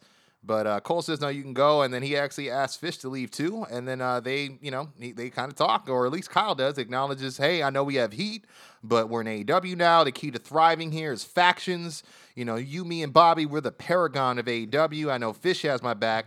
And I guess I'll find out if you do too, and kind of just heads out, back to... How'd you feel about... Because there's some people that are back and forth about him acknowledging... the heat? I guess the little bit of the NXT stuff from, you know what I mean? Obviously, the last time they were in the ring together or seen together, they were beating each other's brains out. You know what I mean? So it got to such... And it's not that they're not fighting in the hospital. It's not that long ago that they were fighting either. It was this year. You know what I'm saying? Exactly. So I feel like it would be silly not to. I mean, I'll put it. It was Cole's last match was finishing up with Kyle. You're right. And then a week later, 2 weeks later, tops, he's in AEW. So it's hard not to think about that. That was his last major program. So some people I think they don't have a choice here. And that's the thing. I like it. Well, and again, back to you're talking about Ladder Wars, and I'm talking about New Japan. Like, I like that they're not ignoring this stuff, because they're not acting like we're dumb. Like, they can still, and they've done it before, they can still reference stuff without, worrying about having to get, dinged on it, because they're using their IP or anything like that. But it's like, they know the fans are not, you know what I mean? You can't just go from the one that they were fighting against to theirs and act like, oh, yeah, we're cool. Hell yeah, man, we're in the trenches. Yeah, they're not in the business. They're part of the reason why they almost lost. The intelligence of the fans. And I feel like, for the most part, even though there's a few hiccups, some that were out of their control. Sometimes most, they got to, there needs to be a limit where the curtain goes. Yeah, I agree. Yeah. But with a few exceptions, AEW stayed true to that, in my opinion. Yeah. So I don't mind that, because, WWE has kind of done that, where the fans cheer because they know there's an NXT rivalry there from back in the day, but they don't really say anything, right? And then they go out and give a new version of that match, in 10 minutes or 12 on Raw, and then while they try to plug as many things that they think that main roster commentaries as they think they know about the NXT stuff that they weren't even there for, Absolutely, that's why I prefer front and center. But anyway, we get about front and center. Yeah, my bad. I just wanted to get your opinion on, because like I said, people were kind of up and back and forth on it. I just wanted to hear how you felt about that. But what we got next? Front and center, top team, in-ring seg. He comes out, and Lambert says how Arn Anderson is one of his favorites, but when he sees him with Cody, it makes him absolutely sick, as he used to be a horseman, and now he's just a whore. Brings up Brandy and says only Brandy that he knows that isn't a stripper, while Paige argues, you mean not currently a stripper, since she's, quote-unquote, a wrestler now. See, I didn't understand, because it's like she wasn't a stripper, right? No, she's never been a stripper. It's one of those things that they're trying. It's a more of a joke on she can't wrestle and wants to be a wrestler. She started out as an announcer. Okay, so it's like WWE. It's like WWE. It probably kind of a slam on if she's even CBO. Like, are you even fit for? A lot of people think she's given herself. I appreciate roles she does not. She's not really assigned. Set for, maybe. Okay. But I think you gotta let somebody cook and then see what's up. I appreciate you expanding on that for me. No problem. I was like, I would have been super close-minded about that. I'm very aware of the sometimes vindictive heat of the real life. Like absolutely. We said off mic, I feel like people really, truly believe, hate Cody, so they want to hate him on the show, but they're not. I think he's John Cena-ing it a little bit right now, but he needs to figure it out. You seen that new shirt he got? That was a dumb shirt. Yeah, dumb shirt. Very dumb. I wasn't a fan. But speaking of dumb choices. That's again what I talk about. Yeah. Too much of the curtain, man. Yeah. Come on. Seriously. But speaking of dumb choices, then Lambert calls his tattoo a Transformer logo that Tyson would think is stupid. He says the AEW fans will not eat the shit sandwich that you're selling them. And then we get Brandy coming out. Only reason I thought this was weird at first.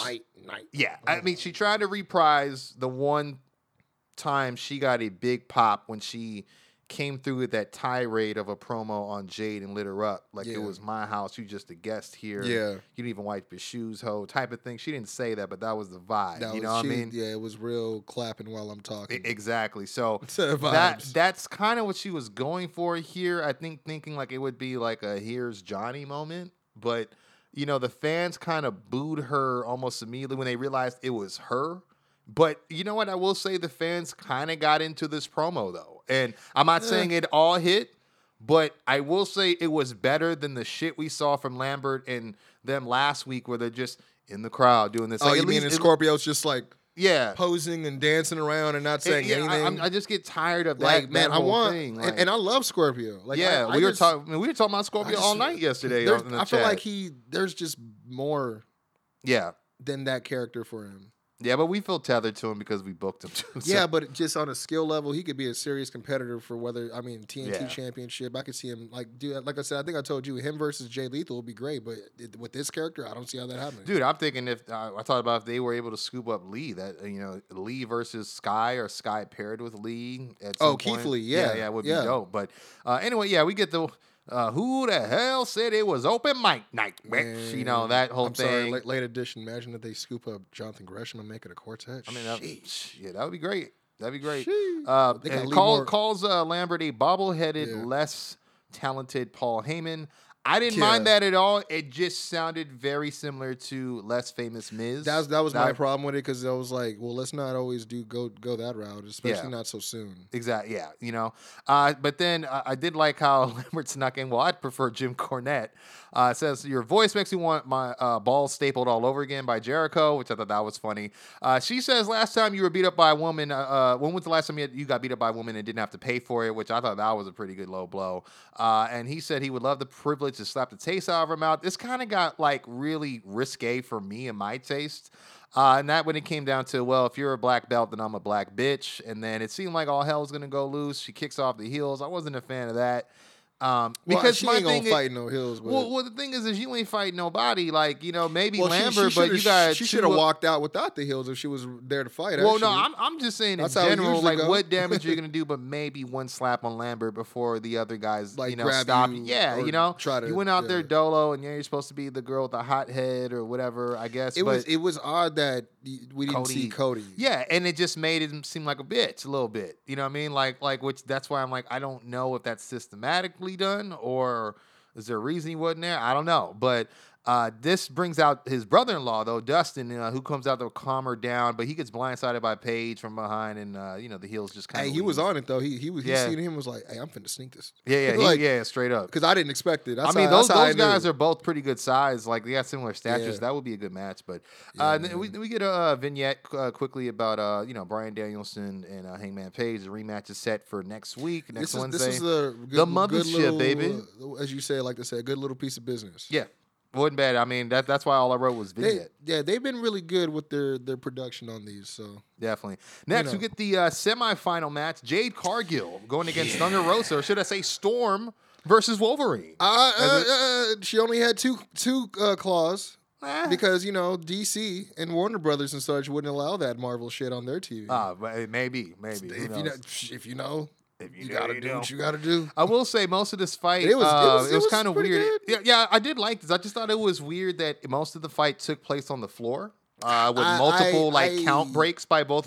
Like in the beginning, it's just like, we're beating each other up, and then I'm like, man, this is like the third time they almost got double count out, and then one of them breaks the count. I'm like, I wasn't used to that. I wasn't that surprised that they use, because that's what they use a lot for people that aren't really in ring. I mean, as someone who, the size powerhouse, like Jade. Yeah. And you got her on the ring. Dude, she could club you, throw you. Like, she can do so much. Yeah. You know what I mean? It's like the outside is more to her disposal to make her look good than it is for the smaller. Yeah, because be honest, Rosa was starting it off with some leg-based offense on the outside. Yeah, so she got smashed really, head first in that post. That's my only thing was I feel like she wasn't sound. There was times where she would, but on the floor when she was like getting holds put on her and like kind of stretch, while she's working on a leg. I feel like she wasn't like making Jade. Like I feel like she was just kind of letting her stretch her leg out and not really like selling. Got you. Like we were, another spot not a grimace, not a groan. That kind of made me mad was before the action got started outside was when Rosa, she took out Mark Sterling with that cannonball. Yeah, she did. And then she just starts taunting like Jade ain't there. Like you didn't see Jade at the ringside. And I just thought, that is so naive of you to do that. And then it's like, no, duh, you got clobbered from behind. So I was kind of mad at that. She was like, she ain't finna hit me for, oh, shit. Yeah.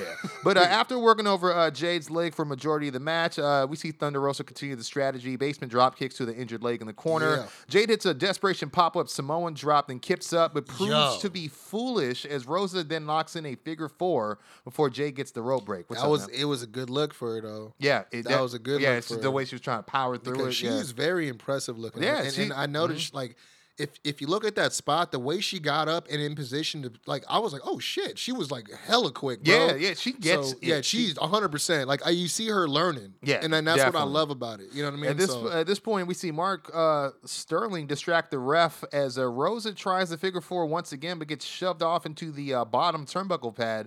At this point, a masked hooded figure appears out of nowhere ringside and smashes... It looked like a bottle of some sort, maybe a beer bottle. Maybe some sort. Over Rosa. Stole a glass from Hangman or something. Maybe they were posing as a crowd member with a beer. Oh, okay. We didn't see how she actually got in the frame. She just kind of appeared. Maybe somebody at the timekeeper's table had a drink and just grabbed the glass. I don't know. Either way, it'd be cool to see. I thought it was Serena at first. I thought that too, that doesn't make sense. And then I almost thought maybe Santana when I saw the hair. But I'll tell you what. I don't want to jump up. No, yeah, she gets the bottle, trying to work backwards. Smashes it over Rose's head, and then Jade hits Jaded for the win. Post-match, Jade celebrates the tournament win when Rosa actually... That was the other thing was she didn't really sell that very well. She was down, and then also she Luthez pressed her. Out of nowhere. I'm like, but you just got something bashed over your head, though. Oh, she didn't... Yeah, I remember the Luthez press, but she did that before she hit her with the Jaded? No. This was after the match. After the match, you're right. Yeah. It was a little soon for my taste. They celebrated a little bit. Yeah. But not that. Yeah, you're right. You know what I mean? But she was trying to get some payback, but then she gets cut off from behind by the masked hooded figure who's in the ring now. I would have been looking who snuck me. Yeah, she reveals herself to be Mercedes Martinez before Ruby makes the save with a lead pipe to chase off the heels. I wasn't mad at it because she was running out before her music hit.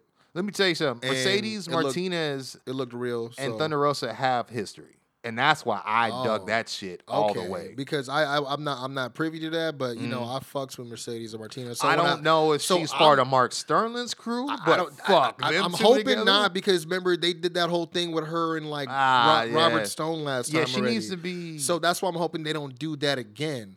But for me, it was a cool moment just because again I'm thinking. Already Serena Deeb. No, wait, who else could it be? I'm working backwards of who got beef with her and who could benefit from affording to side with Jade on this. Yeah, seriously. And causing this, But Deeb, she's been focused on Sheeta. Yeah, that's why. That's why I was trying to go down the list. I'm like, who else could that be? And I'm thinking maybe the return of somebody, but to be Mercedes, my dude. Because I was just watching some stuff about her talking about even though they can't say it. They're gonna. I'm not even 50 yet, but I'm over 40, and then that's why they want to get rid of me. I think that's wrong. Yeah, she was on Oral Sessions not too long ago. Yeah, 100%. That's where I got that. I was tripping. I was like, man, I think a week ago. I see. Yeah, it was just she was just blowing up on YouTube. But yeah. I see, man. I love Mercedes Martinez. I've talked about her. Early on when we were talking about potential people, because I remember she was part of. I think she was the Joker in the Women's Casino Battle Royal. Yeah, and I remember saying, man, if they don't scoop her up, and then she went back to NXT. Then she was there for a bit. Then we didn't see her for a while. She did have that brief look. Oh, yeah. Damn. You're right. And then she was in NXT for a small bit, and then she was off TV for a while. And I don't recall why. They were trying to. They had her originally in Retribution. She didn't want to do that shit. No. But even before then, in NXT, she had a short look, and then she went away for a while. Then I don't think she was on her contract. I think that's why. Because she had vignettes and shit. Did she? Yeah, and I don't know if she got hurt or something, but then she eventually came back, was doing that cool, Mortal Kombat look kind of thing, and then that's when Robert Stone and all that stuff happened. Then she went up and did that Retribution shit. And I almost thought that's what she was trying to make fun of. I was like, wait, hoodie with the mask on. Because I remember she had the baddest bitch cage match with Rhea Ripley. Yeah, and I think that was her last match in NXT before she, went up to do the. But that was, man, yeah. So I'm a big fan of hers for sure. After this, we get a review of Statlander versus Hirsch from Rampage and what happened in the finish. Nothing more to really. My bad. Yeah, for us trying to go back. For us to lose Big Swole and gain someone like a Mercedes Martinez. I'm not saying it's eye for an eye or equal, but we're definitely regaining some legitimacy back. Yeah, and not saying that Big Swole's not legitimate. I would love for her to. I would love for her to be. We never wanted her to leave, but if that's what she needs to do and desires to do, then that's what she needs to do. I wish her. You know what I mean? I'm gonna see her whatever she's doing. Yeah, you know what I'm saying? Man. But after this, we get a vignette regarding the Battle of the Belts. Britt Baker, DMD, going against Rio. Not much really to say there. Yeah. We get to an in-ring segment. CM Punk. He starts off first congratulating JR on his healthy return. Brings up Brody's tribute show as the reason he ended up in AEW. Then starts calling MJF a Twitter troll in the flesh. He says he talks a big game but never says it in front of your face. Hides behind the keyboard, or in this case, FTR. Says instead of lacing up wrestling boots like Piper and Portland, he laced up his running shoes, I should say, instead last week in their tag match. And says he's fine with MJF being quote-unquote done with them because he's probably scared after he teamed with Sting and Darby and beat them last week. He's also moving on to bigger things as well. Talks about wanting to be AEW champ before calling MJF a waste of his time and a bigger waste of TK's money than Tim Tebow. To much fan reaction. He says he never wanted to mess with MJF, but he found out the hard way that on this mic, in this ring, even on commentary, no one could touch him. I like how he tied it in. I like how he tied it in. But sooner or later, they will meet in the ring, and it's a shame if someone were to interfere in MJF's championship dreams. So it seems like he's going to try to thwart him. It seems like they're playing a long game here. I feel like he's going to be the Wardlow whisperer. Yeah. And I do want to note, a lot of people have been wondering with some of the barbs that have been taken in the weeks prior between MJF and Punk. A lot of people are wondering if there's real heat. Absolutely no real heat. It's being said backstage that they seem to get along very well. That's awesome. And they plan their segments together. I feel like that had to be the case. I mean, so they know. I mean, they probably put a little extra salt on it and probably have something in the back pocket, but it makes for great TV. You know what I mean? I mean, if he gets it, he gets it, and he's going to be wanting to be investing. If he's willing to invest his time in this at all. I mean, I think it is kind of weird that they teased it, but we're going to, I guess, get it later next year.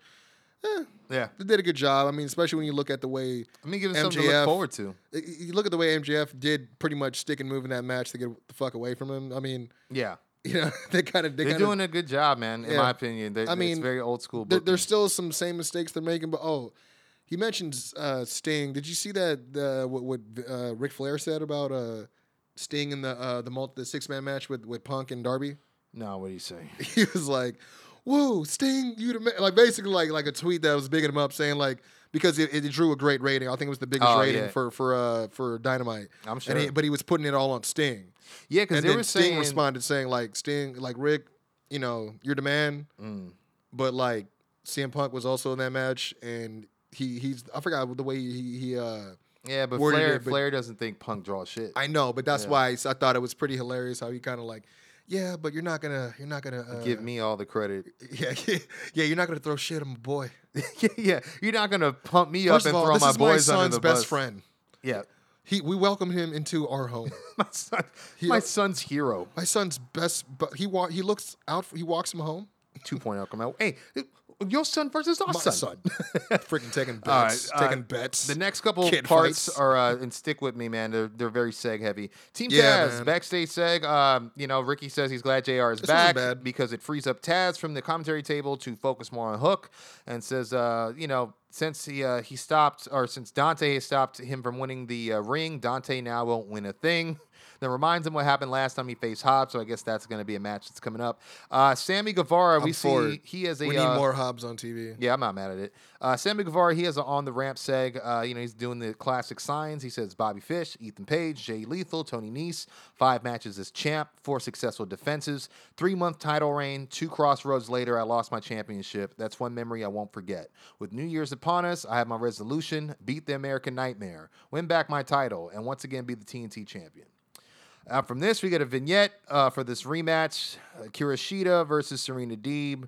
That's all. Did they think they were going to take the title off Sammy and with by using Cody and he wouldn't get booed? I don't know what the deal is. What I mean? I'm still. I mean, don't get me wrong. We talked about how they could last be working week us. They could be really was, working was, us. But was a good match because it didn't have the over the top. It didn't have the table spot. It didn't have the blood. It didn't have Arn. Didn't have fire. Anything like that. It was a straight up match. It was believable. You know what I mean? In my opinion, like Arn didn't fall. Yeah, but I still go. But why? I just don't know why. So anyway, this takes us to an in-ring segment. Brian Pillman Jr. He says, last week, his partner and brother walked right into the House of Black, but all he could think about is the bell ringing over and over as Malachi tried to end Griff's career. He says his memory went black soon after that and congratulates him on his big cheap shot on Brian Pillman Jr. Says he's not going to barge in or kick down the door of the house because that's what Black wants him to do. And if he ever learned anything from his dad, it's that you only get one life and you are not getting mine. Says next week there will be a brand new Brian Pillman Jr. Then the lights go out. We see Malachi Black appear on the ramp, gets a nice little hunter's look before it's time for the hunt. Then the lights go back out and he disappears. I thought it was a good look. Yeah. Way to fire up, kid. Yeah, I mean it was a little up and down, but once he caught it, he got it. Yeah. He seemed more confident. Yeah. I want to see more character. I can't just cheer for you just because you're someone's son. You know what I mean? Yeah, man. It's like... And I know that's not what he's intending, but it's like this high school football character is not getting over for me. No, you know it's not. And it's like, I know he didn't know his dad very well, so it's hard to tap into that. But exactly. I think he either needs to watch some tape or he obviously he does because he does his moves a lot like his dad in terms of technique and form. You know what I mean? It's in the genes. You know what I'm saying? He's got a similar build too, but... Anyway, we got match announcements. Rampage, we got, Cody Rhodes defending the TNT title for the first time against Ethan Page. We got Darby Allin taking on Anthony Bowens. We are getting a technique by Taz, apparently, all about Hook. And there's a planned tag team street fight of Ty J going against Bunny and Penelope Ford. Why is this still going on? When I saw that, I was like, nobody gives a shit. Because what it is like, I think they beat them individually, but every time they tag, they cheat to win. So that's why they're like, well, let's up the ante street fight. I think it's just something to give both different. Right for a Friday night, a 4-way, no DQ, non. I mean, I'm thinking it won't be tagged. I hope so because that's what NXT does. I hate when they do that shit. Like, I don't know. Anyway, for Dynamite, though, we got, of course, the big rematch, Hangman Adam Page defending that title, pretty platinum against Bryan Danielson, the American Dragon. Jade Cargill going against Ruby Soho for the TBS title finals, which should be very interesting to see. A lot of people really wanted that Ruby and Thunder Rosa final, man. I mean, I think that would have been just a pure wrestler's. The one thing I did want to point out is how Jade absolutely took Thunder Rosa's head off with that pumpkin. Oh, yeah, I totally forgot about that. Definitely did. Malachi Black against Brian Pillman Jr. Speaking of taking a head off. Oh, yeah. And Jurassic Express taking on the Lucha Bros, who will be defending their tag team titles for the first time. And that's on Dynamite? That's on Dynamite, yeah. Okay. That'll be, the mothership episode, baby. The, the premiere on TBS, if they will, baby. So it makes sense why they're doing the TBS title final there. So are we going to get back episodes? What was it? Thunder in Paradise? Who knows, man? I mean, I'm not mad at it because it really was how it was, man. TBS is Superstation, bro. Yeah, and then we get to the main event. Plus, I get to catch Bob's Burgers and American Dad on the same channel. So it's all good. But main event time: Orange Cassidy and Best Friends taking on Adam Cole and Red Dragon. Very much loved that they acknowledged that. Saw it in a Titantron. Saw it in the name. Saw it even in the way Excalibur was. Describing them in the commentary, so I thought that was good. Major undisputed chance immediately from the crowd, but it's been a while since you've seen them. Two of them on the corner and Cole in the middle doing the whole. Of course they didn't do the UE. I was hoping none of them went into muscle memory. I was thinking that because I didn't realize that they weren't going to show up all together. Yeah. So when Cole's music hit, I'm like, oh no, he's gonna try to go for the air guitar. Oh man. Wait, I want to see the air guitar. Yeah, man. But yeah, we get the reintroduction of Trent versus Kyle, like you were talking about. You know, they really played on their history from Japan.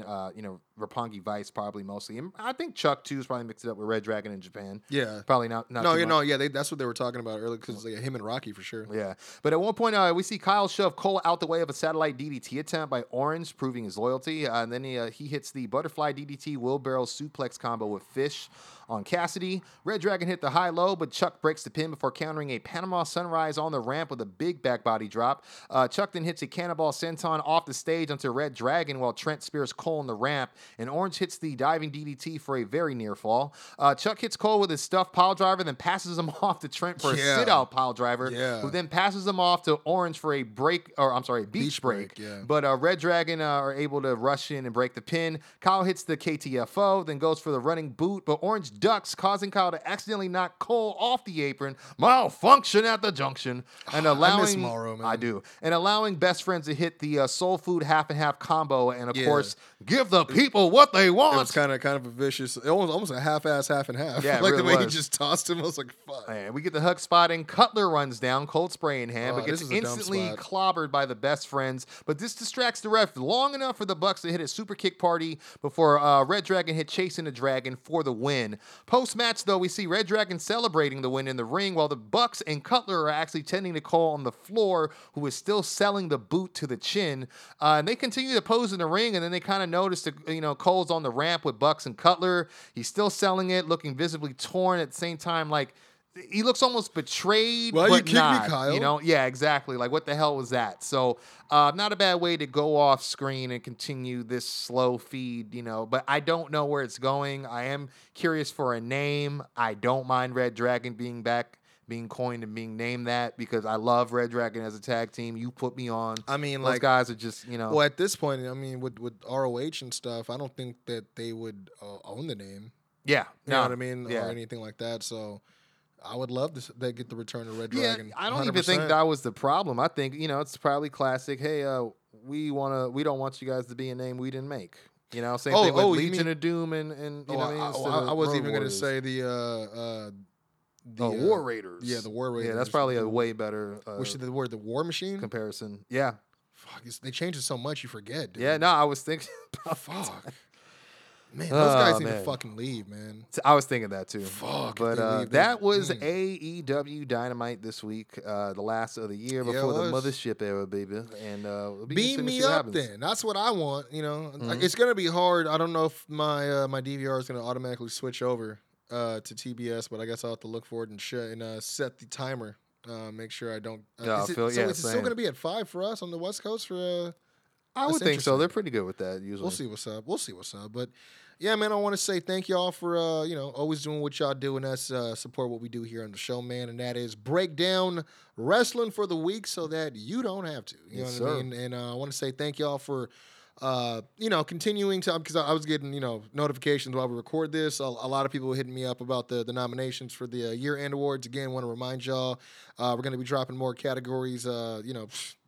By the time you listen to this, it's already out. And Happy New Year, because this is going to be the New Year's Eve episode. You're absolutely right, man. I want to say thank y'all for rocking with us all year long, man. I know it's been a tough one, but again, we enjoy doing this for y'all, man, and being able to just connect with y'all, man. So if you're not already, follow us everywhere on social media. Talking about connection, hit us up, man. We can connect on Instagram at The Quincy Jones Show, on Twitter at Quincy Jones Show, or on Facebook / Quincy Jones Show. Alternatively, man, still got shirts, man, for the low, man. Just let us know. We do. Your size, medium, large, extra large, man. I think we got a few Dolexes as well. We got. Just, I know it's a little cold right now, man, but, some you could save for when the sun come out. Blend it up. A rep for the squad. I spring around the corner. But hit us up, man. The Quincy Jones Show at gmail.com. And alternatively, also check out your boy Quincy Jones Go. Please do.